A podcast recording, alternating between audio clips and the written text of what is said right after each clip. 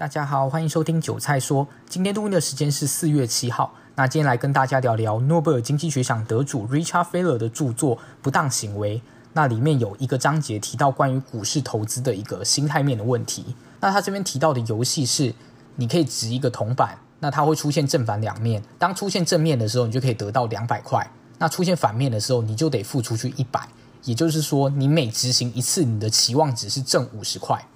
可是大多数人在只能执行一次的时候呢，他们会选择不要玩这个游戏，毕竟他们赔钱的几率是五十趴。但是呢，他们会接受很多次，也就是假设如果他能够玩一百次这个游戏，他就会接受，因为呢，他会预想说，在掷硬币的次数一直增加的状况下。你的预期报酬只会越来越高，就是它的期望值会一直叠加下去。原本你做一次的期望值是五十，但是你执行了一百次之后就会变成五千。也就是说，你执行的越多次的状况下，你赔钱的几率就越低。但是这个状况又可以反推到一个状况，就是说，如果你愿意接受你玩一百次这个游戏，那你就不应该拒绝第一次。这本身是一个思维上面的问题。也就是说，你应该要接受了第一次，你才可以做一百次。那这个套用在一个股票投资上面的问题，就是他提到了，他们根据一个退休金计划，让他们去找了很多的受访者，那告诉了他们有两个基金的种类，A 基金跟 B 基金，给他们看了这两个基金在一年的报酬率分布图。那在 A 基金的部分，其实它就是 cover 了美国大型企业指数的报酬率，那另外一个就是完全复制了这个五年期的美国公债。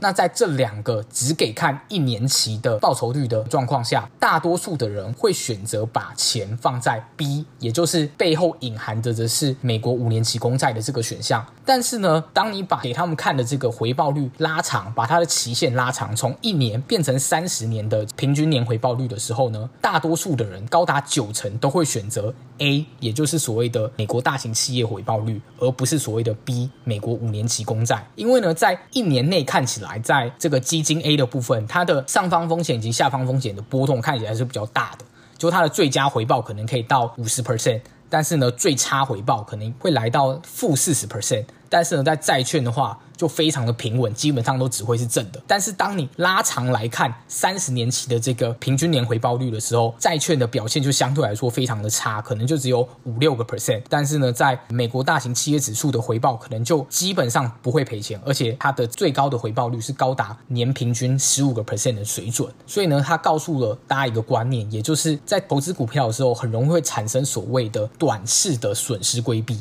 也就是说，当你越长检视你的投资组合的的时候，你就会越趋于所谓的风险规避。就是当你在面对一个比较短期内的股价波动的时候，你会想要规避风险。也就是说，大多数人会选择债券。但是呢，当你以长期的角度来观看一个投资组合的时候，你会选择比较高风险那个。也就是刚刚第二个部分，当你看到三十年的平均年回报率的时候，有九成的人都会选择美国大型企业的指数回报。而不是所谓的美国公债。当你不是一位比较积极的这种短线交易者的时候，就你平常要上班这样的状况下，其实，在你确定一档股票基本面无虞的时候，你越少去检视你的投资组合，你的胜率会越高，因为你越容易抱得下去，就是你的心情起伏比较不会那么大，你比较不会做出一些比较非理性的决定。就是你以一个比较长期的观点来判断你投资组合的回报率，会相对来说印证在刚刚那个骰硬币的游戏。也就是说，你放得越久，你的预期收益就会是越高。但是如果你在短线上频繁的做一些进出，那你又没有办法看盘，或是被一些心情影响，做出一些不理性的操作的时候，你的这个时间的效果就会一直被 reset。所以呢，在你越常检视你投资组合状况下，你就越容易抱不住你手上的股票，那你可能就会错过它未来可能会有飙涨，或是有很好的这个回报。那以上就是今天跟大家分享内容。如果喜欢我的节目的话，可以继续追踪我后续的频道哦。